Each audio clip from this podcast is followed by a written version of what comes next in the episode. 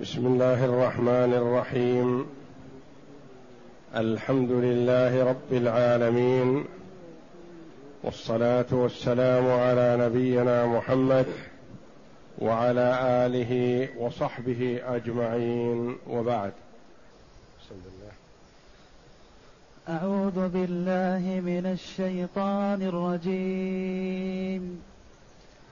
أفرأيت الذي تولى وأعطى قليلا واكدى أعنده علم الغيب فهو يرى.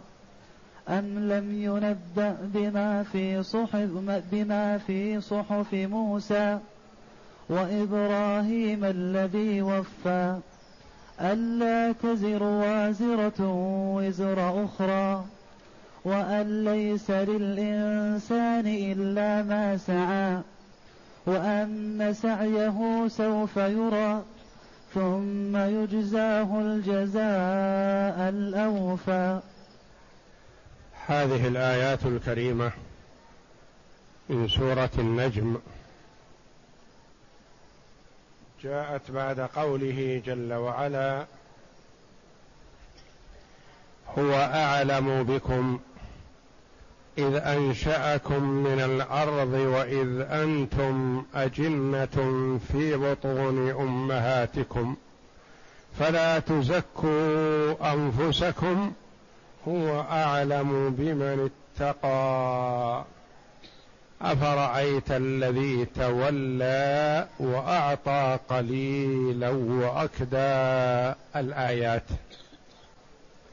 يقول جل وعلا أفرأيت يا محمد الذي تولى أعرض عن الإيمان أعرض عن قبول الحق.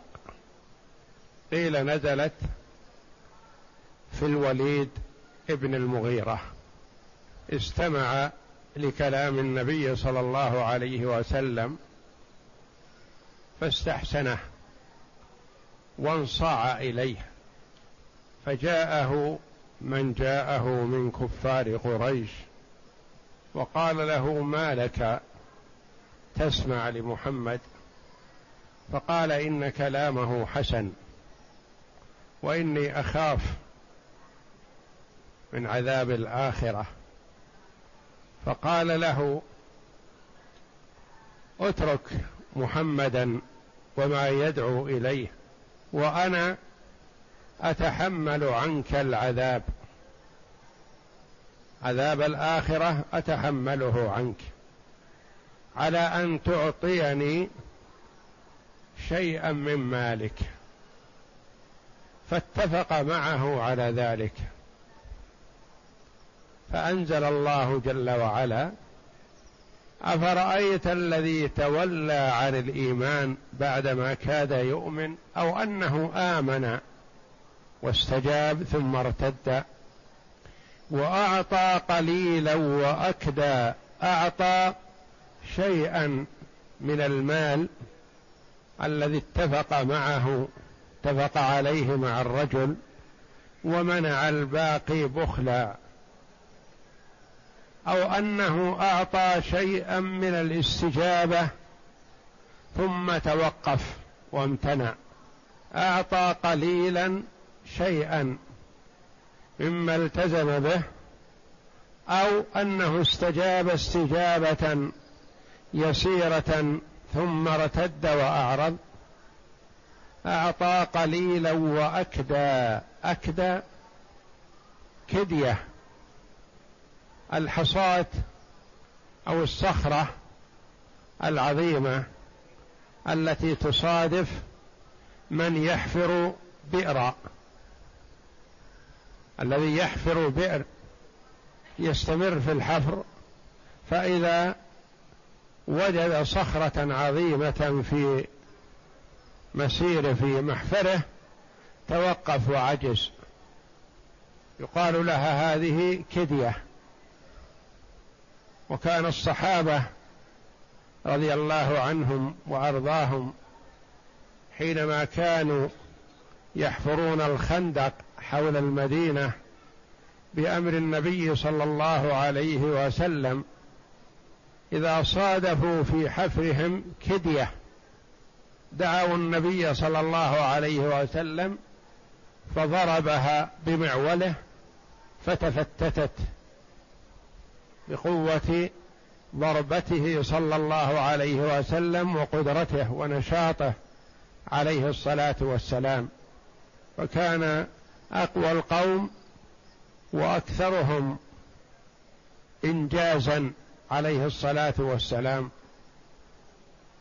فالكدية هي الشيء الذي يمنع الاستمرار فيما هو فيه فيما الإنسان فيه. أعطى قليلا واكدى تطلق على من أعطى شيئا ثم امتنع لأن الكدية تمنع من الاستمرار في الحفر. إذا توقف الرجل عن العطاء يقال اكدى أو وكذلك تطلق على من سار في أمر من الأمور ثم توقف قبل تمامه. مثلا سلك مسلك طلب العلم.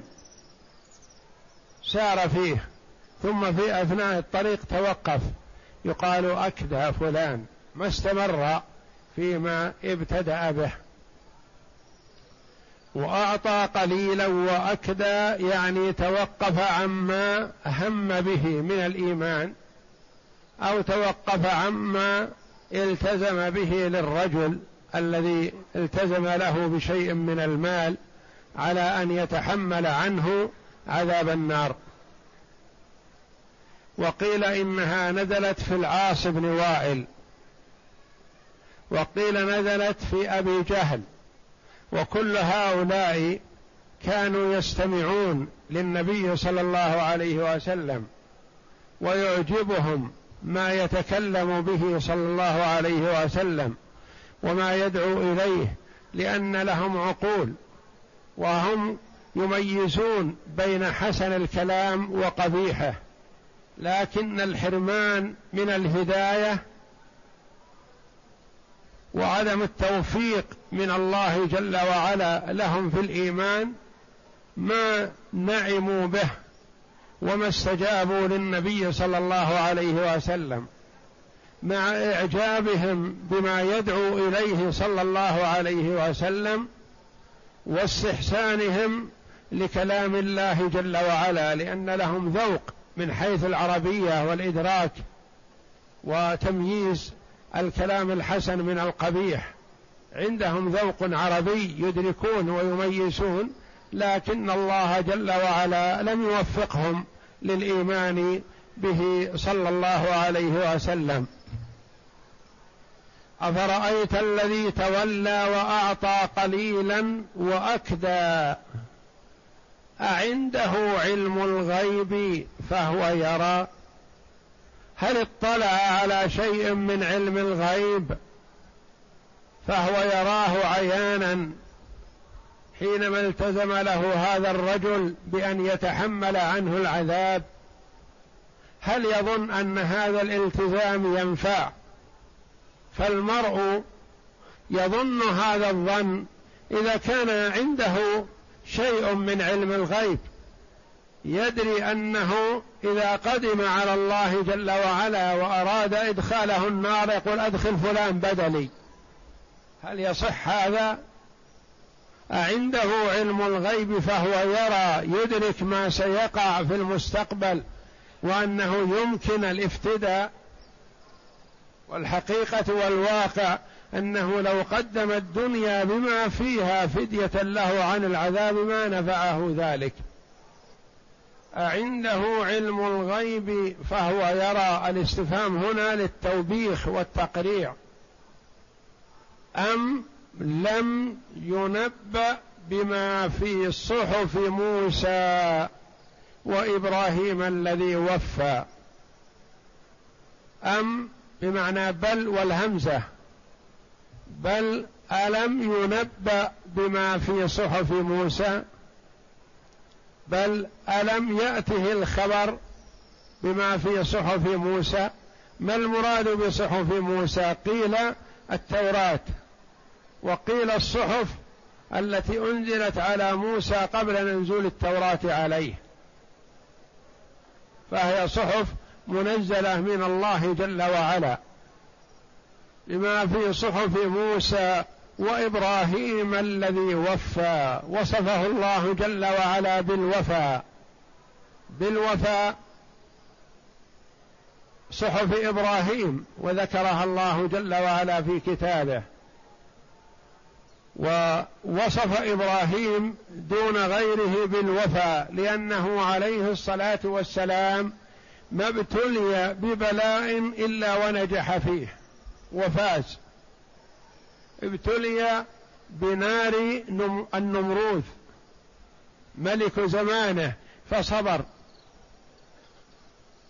وقبل ما جاءه من الله جل وعلا حتى إن جبريل عليه الصلاة والسلام اعترض له في الهوى وهو يقذف في النار فقال ألك حاجة؟ قال أما إليك فلا. لا حاجة لي إليك وإنما حاجتي إلى الله. فحينما أوقدت النار العظيمة التي أحرقت الطير في الجو واجتمع الناس ليلقوا إبراهيم في النار ولا يستطيعون القرب منها فربطوه في شبه المنجنيق لأجل أن يقذفوه من بعد لأنهم لا يستطيعون القرب منها لو قربوا منها أحرقتهم. وهم يريدون أن يقذفوا إبراهيم فيها. وفي هذا الاثنى وهذا الفعل وهم يفعلون ذلك يعترض له جبريل الذي أعطاه الله جل وعلا من القوة الشيء العظيم يقول ألك حاجة؟ قال أما إليك فلا. لا حاجة لي لأن الله لأنه موقن بأن الله مطلع عليه ويراه. ابتلي بذبح ابنه وهل يستطيع المرء أن يقدم بالسكين على ذبح ولده وفلذة كبده؟ وأول مولود له بعد بلوغ قرابة ثمانين سنة أو مئة سنة كما قيل فالولد غال نفيس على الكبير والصغير. فما بالك إذا كان كبير؟ قد بلغ السن من الثمانين فما فوق ورزق بولد ثم يقال له اذبحه لما بلغ معه السعي كما قال الله جل وعلا بدأ يمشي معه ويسايره يقول له اذبحه في فيبادر عليه الصلاة والسلام. وفى بإكرام الضيف إذا جاءه ضيف هو الذي يخدمه ما يكل خدمة الضيف إلى غيره. وكان يسير المسافة البعيدة ليبحث عن ضيف. فإن لم يجد ضيفا صام عليه الصلاة والسلام. وما من الله عليه به من صفات الكمال التي يمكن أن يتصف بها بشر شيء عظيم. فوفى وفى أتى بما طلب منه غير منقوص عليه الصلاة والسلام. وقيل هذا الوفاء أنه كان يصلي في كل صبيحة يوم أربع ركعات. وقيل أنه يسبح يسبح الله جل وعلا. بقوله فسبحان الله حين تمسون وحين تصبحون وله الحمد في الأرض وعشيا وحين تظهرون وله الحمد في السماوات والأرض وعشيا وحين تظهرون عليه الصلاة والسلام. أي أنه كثير التسبيح كثير العبادة لله جل وعلا. فكان يجتهد في العبادة مع ما أعطاه الله جل وعلا من القرب.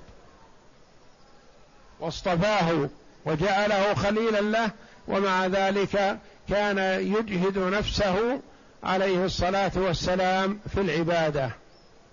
أم لم ينبأ بما في صحف موسى وإبراهيم الذي وفى؟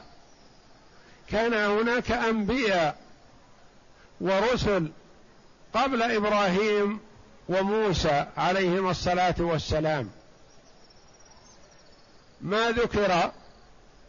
قيل إنه كان الذي درج عليه الناس قبل مبعث إبراهيم عليه الصلاة والسلام وبعده موسى لأن موسى من ذرية إبراهيم عليهم الصلاة والسلام. قبل مبعث إبراهيم كان يؤخذ المرء بجريرة غيره. فإذا قتل القاتل وجدوا ابنه قتلوه. وإذا قتل القاتل وجدوا أباه قتلوا الأب. وجدوا العم قتلوه. وجدوا الخال قتلوه. وجدوا الزوجة قتلوها. يقتلون من وجدوا من قرابته. حتى بعث الله إبراهيم عليه الصلاة والسلام فجاء في شرعه الا تزر وازرة وزر أخرى. وكذلك هذا الأمر في شريعة موسى عليه الصلاة والسلام. وقدم الله جل وعلا موسى على إبراهيم في اللفظ لا مع أن إبراهيم هو المقدم في الزمن وهو الأب. أم لم ينبأ بما في صحف موسى وإبراهيم الذي وفى.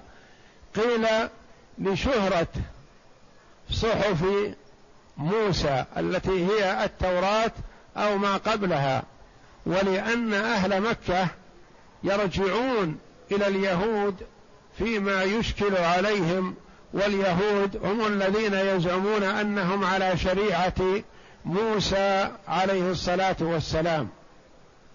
فمن كان على شريعة موسى أشهر وأكثر وأكثر علما لأن كفار قريش يزعمون أنهم على ملة إبراهيم وهم جهال لا علم عندهم. وأما من كانوا على شريعة موسى فعندهم التوراة. وكان كفار قريش إذا أشكل عليهم شيء من أمر محمد صلى الله عليه وسلم أرسلوا من عندهم وفد يسألون يهود المدينة ويخبرونهم بما يقول لهم محمد صلى الله عليه وسلم. ويطلبون منهم الأشياء التي يعجزون بها محمدا صلى الله عليه وسلم ولكن الله جل وعلا يجيب على كل سؤال سألوه كما قال جل وعلا ويسألونك عن الروح قل الروح من أمر ربي وما أوتيتم من العلم إلا قليلا. ويسألونك ويسألونك كثير فيجيبهم الله جل وعلا. فشهرة صحف موسى والتوراة مشهورة عند كفار قريش فقدم الله جل وعلا ذكرها في اللفظ وإن كان إبراهيم هو المقدم في الزمن وهو الأب عليهم الصلاة والسلام. أم لم ينبأ بما في صحف موسى وإبراهيم الذي وفى. هذه الصفة صفة لإبراهيم عليه الصلاة والسلام. وروي أن أنه وفى أسهم الإسلام. فأسهم الإسلام ثلاثون. عشرة وردت في سورة براءة. وعشرة وردت في سورة الأحزاب. وستة وردت في مقدمة في أول وفاتحة سورة المؤمنون وأربعة في سورة سأل سائر بعذاب واقع سورة المعارج.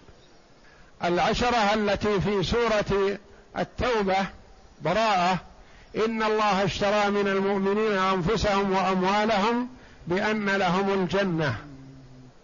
الآية والآية التي بعدها.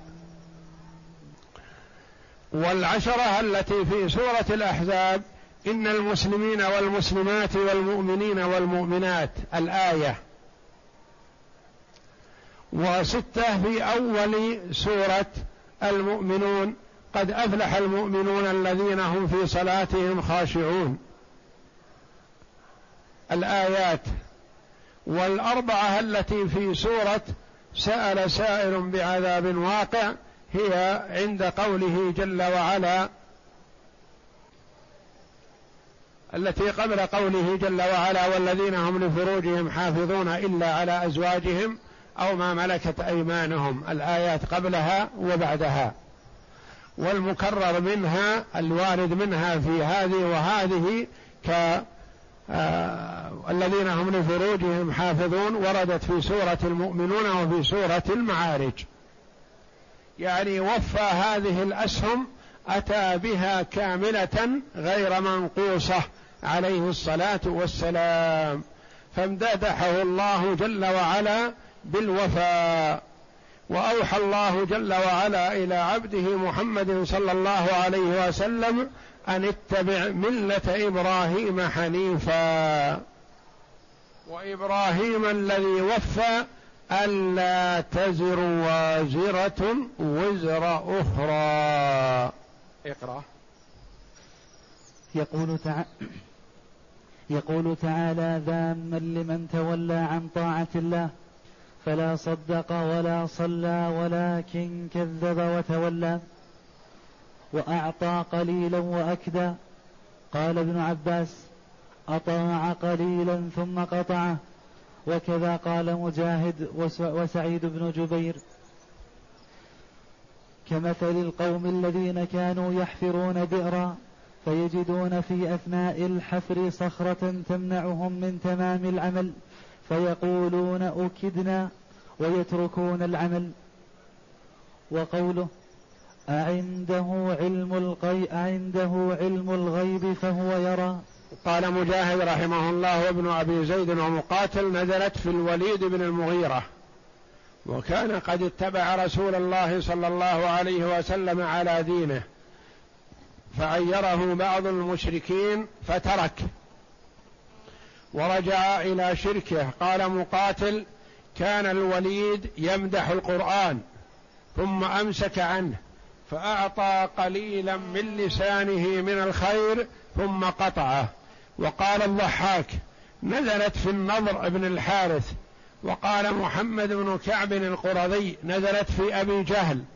وقال ابن عباس أكدى أي قطع نزلت في العاص بن وائل. وعنه قال أطاع قليلا ثم انقطع. أعنده علم الغيب فهو يرى أي عنده هذا الذي قد أمسك يده خشية الإنفاق وقطع معرفته أعنده علم الغيب أنه سينفذ ما في يده حتى قد أمسك عن معرفه فهو يرى ذلك عيانا. عنده هذا الذي أكدى وهو الذي تولى. عنده علم الغيب فهو يرى. نعم. أي ليس الأمر كذلك؟ وإنما أمسك عن الصدقة والمعروف والبر والصلة.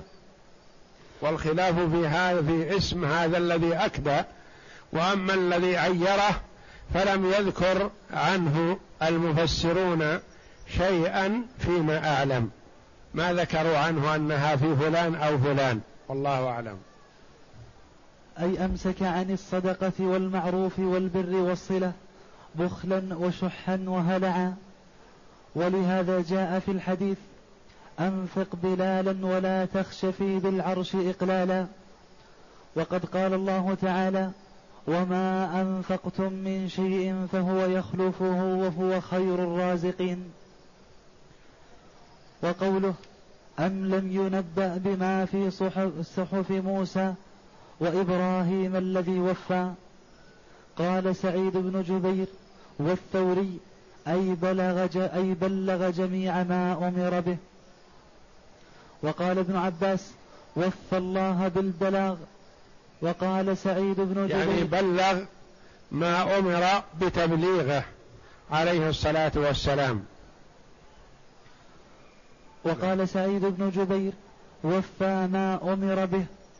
وقال قتاده وفى في طاعة الله وأدى رسالته إلى خلقه وهذا القول هو اختيار ابن جرير وهو يشمل الذي قبله ويشهد له قوله تعالى وإذ ابتلى إبراهيم ربه بكلمات فأتمهن قال إني جاعلك للناس إماما.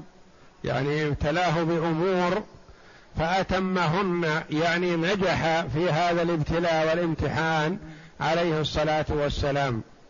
وعن أبي أمامة رضي الله عنه عن النبي صلى الله عليه وسلم قال أتدرون ما قوله وإبراهيم الذي وفى؟ قالوا الله ورسوله أعلم. قال وفى عمل يومه بأربع ركعات كان يصليهن. وزعم أنها صلاة الضحى. أخرجه سعيد بن منصور وعبد بن حميد وابن جرير وغيرهم. وقال السيوطي هو ضعيف يعني هذا الحديث. وعن سهل بن معاذ بن أنس عن أبيه الذي هو أنس عن رسول الله صلى الله عليه وسلم قال ألا أخبركم لما سمى الله خليله الذي وفى أنه يقول كلما أصبح وأمسى فسبحان الله حين تمسون وحين تصبحون إلى آخر الآية. نعم. فقام بجميع الأوامر وترك جميع النواهي وبلغ الرسالة على التمام والكمال. فاستحق وعن ابن عباس قال سهام سهام الإسلام ثلاثون سهما لم يتممها أحد قبل إبراهيم. قال الله تعالى وإبراهيم الذي وفى. وعنه قال يقول إبراهيم الذي استكمل الطاعة فيما فعل بابنه حين رأى الرؤيا. وإنما خص وإنما خص هذين النبيين بالذكر لأنه كان قبل إبراهيم وموسى يؤخذ الرجل بجريرة غيره يعني بفعل غيره. فأن فأول من خالفهم إبراهيم ثم بين الله جل وعلا ما في صحفهما فقال ألا تزر وازرة وزر أخرى.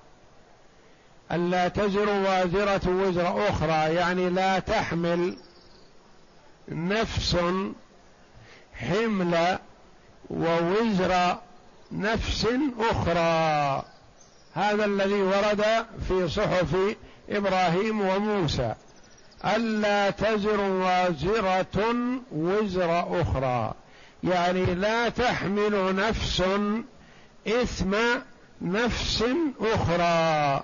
كل مسؤول عن جرمه وعن وزره هو المؤاخذ به فلا يؤاخذ غيره بجرمه. ألا تزر وألا تزر وازرة وزر أخرى. أن هذه قالوا هي المخففة من الثقيلة. واسمها ضمير الشأن. محذوف. والجملة المنفية هي خبرها لا تزر وازرة وزر أخرى. ثم شرع تعالى بينما كان أوحاه في صحف إبراهيم وموسى فقال ألا تزر وازرة وزر أخرى. أي كل نفس ظلمت نفسها بكفر أو شيء من الذنوب فإنما عليها وزرها. إلى حملها لا يحمل منه شيء ولو كان ذا قربى. وأن ليس للإنسان إلا ما سعى. وأن ليس للإنسان إلا ما سعى. وأن هنا مثل أن السابقة. وأن لا تزر وازرة وزر أخرى. وأن ليس للإنسان إلا ما سعى. هذا شيء مما في صحف إبراهيم وموسى. وأن ليس للإنسان إلا ما سعى لا يطمع إنسان في ثواب غيره ليس له ثواب سوى سعيه عمله. وأن ليس للإنسان إلا سعيه.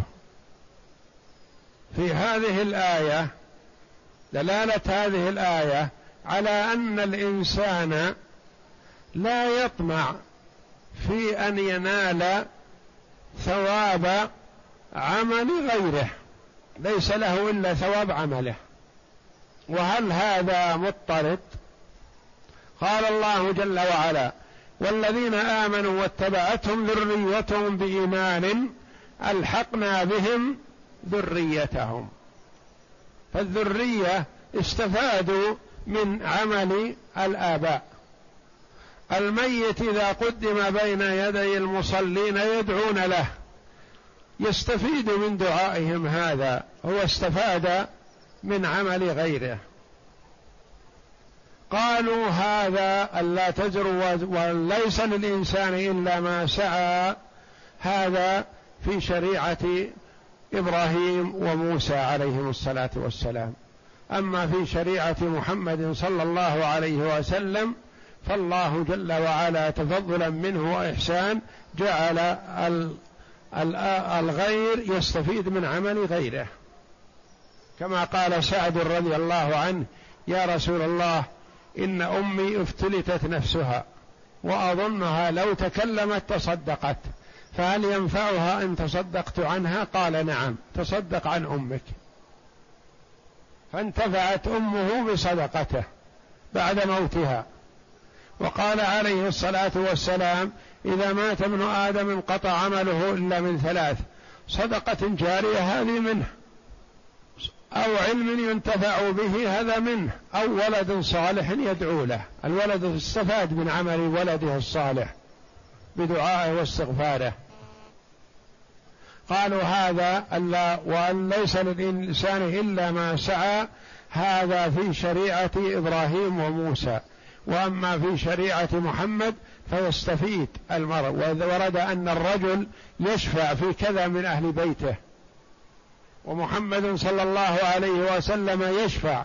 فيستفيد الناس من شفاعته صلى الله عليه وسلم. وغير ذلك كما سيأتينا من كلام شيخ الإسلام ابن تيمية رحمه الله. قالوا هذا خاص في شريعة الأنبياء السابقين أما في شريعة محمد فيستفيد الإنسان. هذا قول. وقيل أن ليس للإنسان إلا ما سعى يعني لا يطمع في شيء على سبيل الوجوب.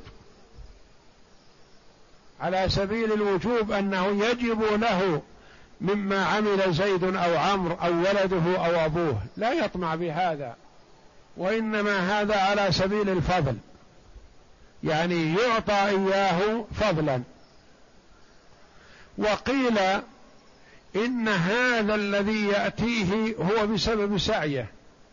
فدعاء المسلمين له بسببه هو إيمانه. فلولا إيمانه الذي قدمه ما دخل في عموم المسلمين. لولا ايمانه واسلامه ما صلينا عليه. فهذا صلاتنا عليه من سعيه بسبب إيمانه. ولده من سعيه. إن اطيب ما أكلتم من كسبكم وإن ولادكم من كسبكم.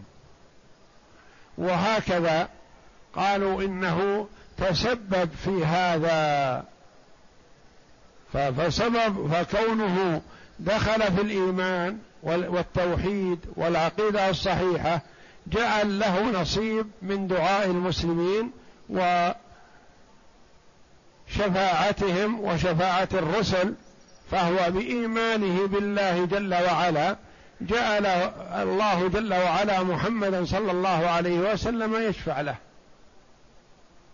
شفاعتي كما قال عليه الصلاة والسلام لأهل التوحيد. فلا يطمع فيها مشرك. والموحد استحق الشفاعة من الله جل وعلا بفضله بسبب توحيده. أقوال للعلماء رحمهم الله.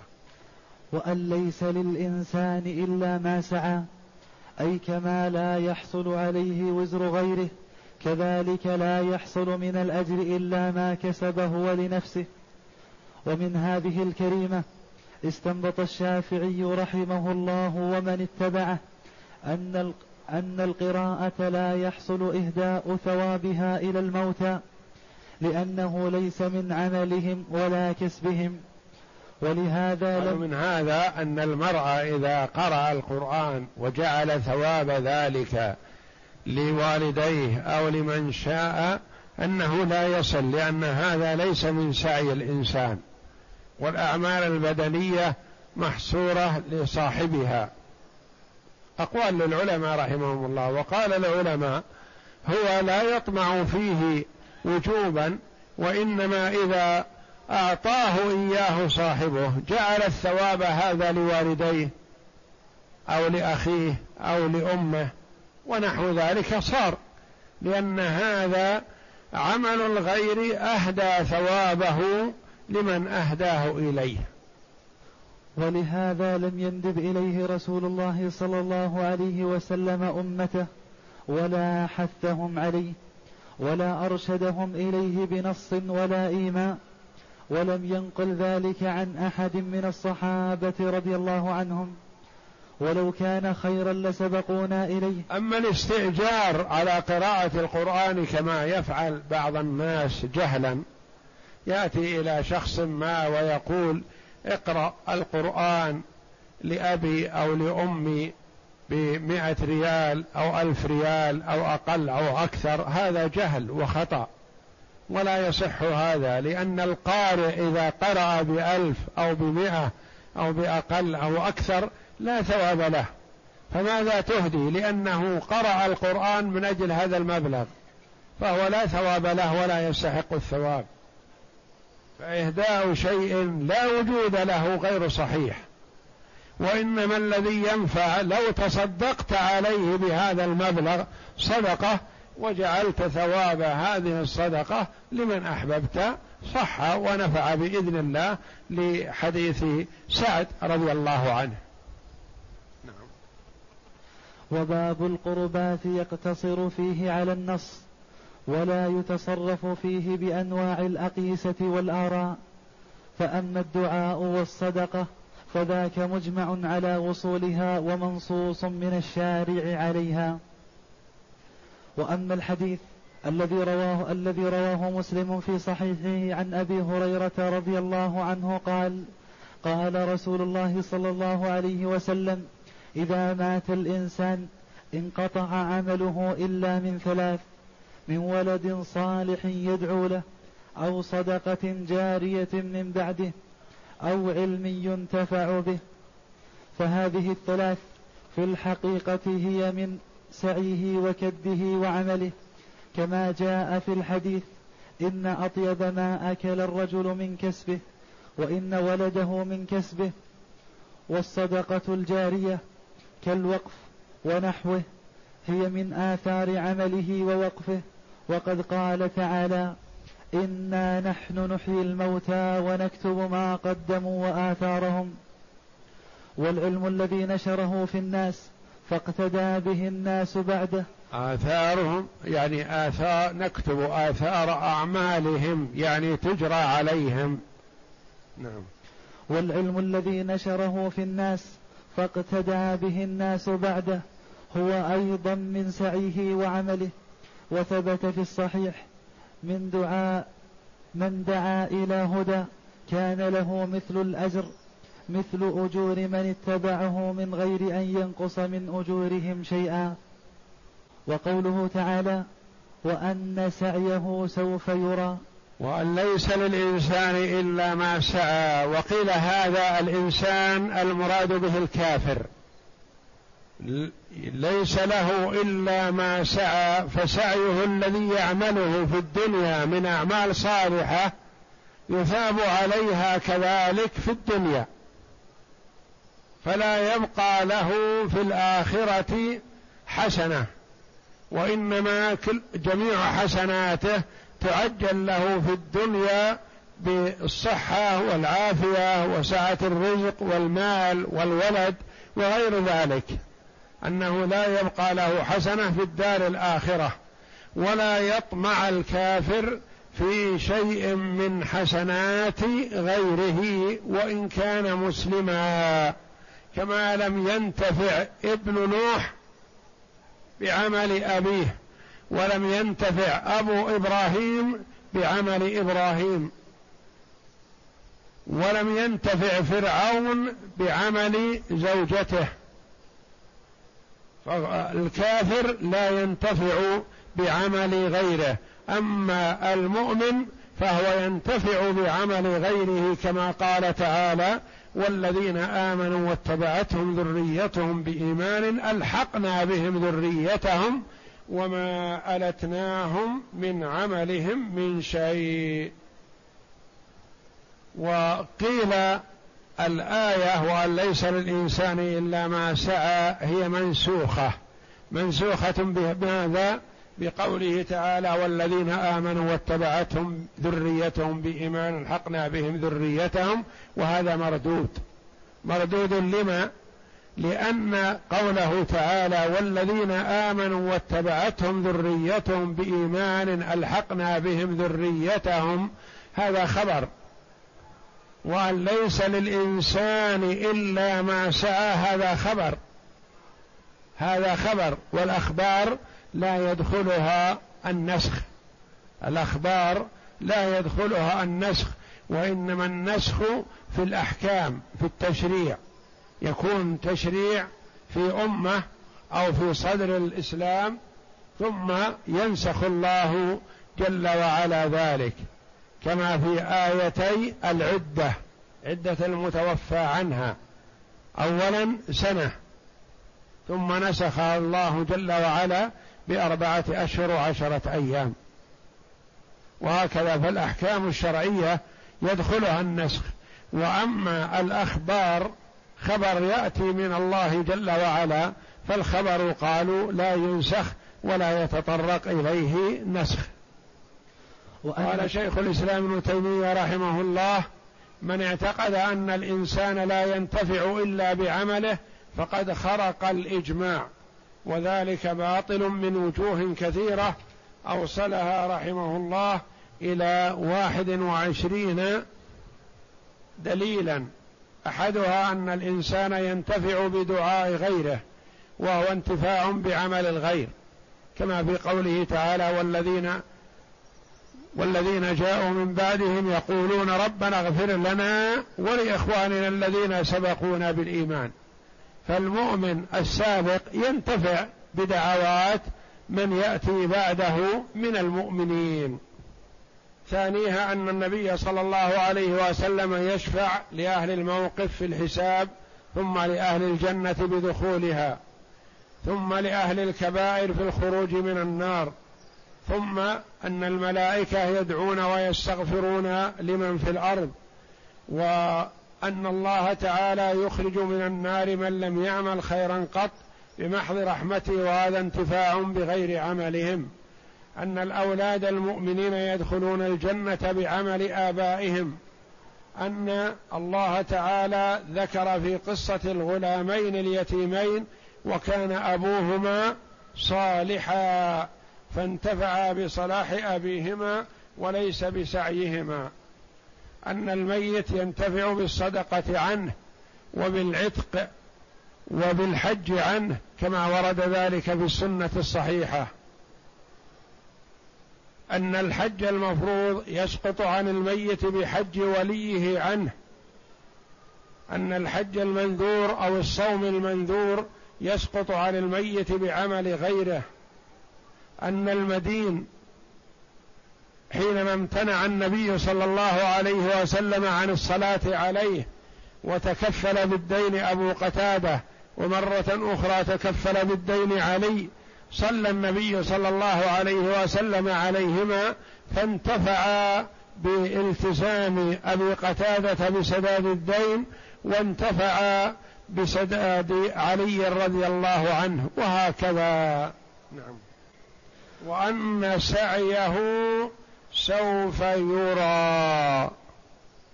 هذا مما ورد في صحف إبراهيم وموسى. أنه يرى سعيه. هل يراه هو وحده؟ أو يراه أهل الموقف كلهم؟ قيل يراه أهل الموقف. وذلك لإدخال السرور على المؤمن والتبكيت والتوبيخ للكافر. يعلن تعلن الأعمال السيئة في عرصات القيامة فضيحة للكافر وتعلن الأعمال الصالحة الطيبة للمؤمن لإدخال السرور عليه. وهو حينما يأخذ المؤمن كتابه بيمينه ويقول هاؤم اقرأوا كتابيه يظهر أمره والله جل وعلا يظهر عمله الصالح وأن سعيه سوف يرى يظهر ويراه هو ويراه غيره. ثم يجزاه الجزاء الأوفى يعطى حقه كاملا. إن كانت حسنات فالله جل وعلا يزيد فيها لأن الزيادة في الحسنات فضل وإحسان. وإن كانت سيئات فهو يعاقب عليها فقط. ولا يزاد في سيئاته لأن الله جل وعلا لا يزيد في عقاب العبد أكثر مما يستحق نعم. وأن سعيه سوف يرى أي يوم القيامة كما قال تعالى وقل اعملوا فسيرى الله عملكم ورسوله والمؤمنون وستردون إلى عالم الغيب والشهادة فينبئكم بما كنتم تعملون. اي يخبركم به ويجزيكم عليه أتم الجزاء. إن خيرا فخير وإن شرا فشر. وهكذا قالها هنا ثم يجزاه الجزاء الأوفى. أي الجزاء الأوفر. والله أعلم. وصلى الله وسلم وبارك على عبده ورسول نبينا محمد وعلى آله وصحبه أجمعين.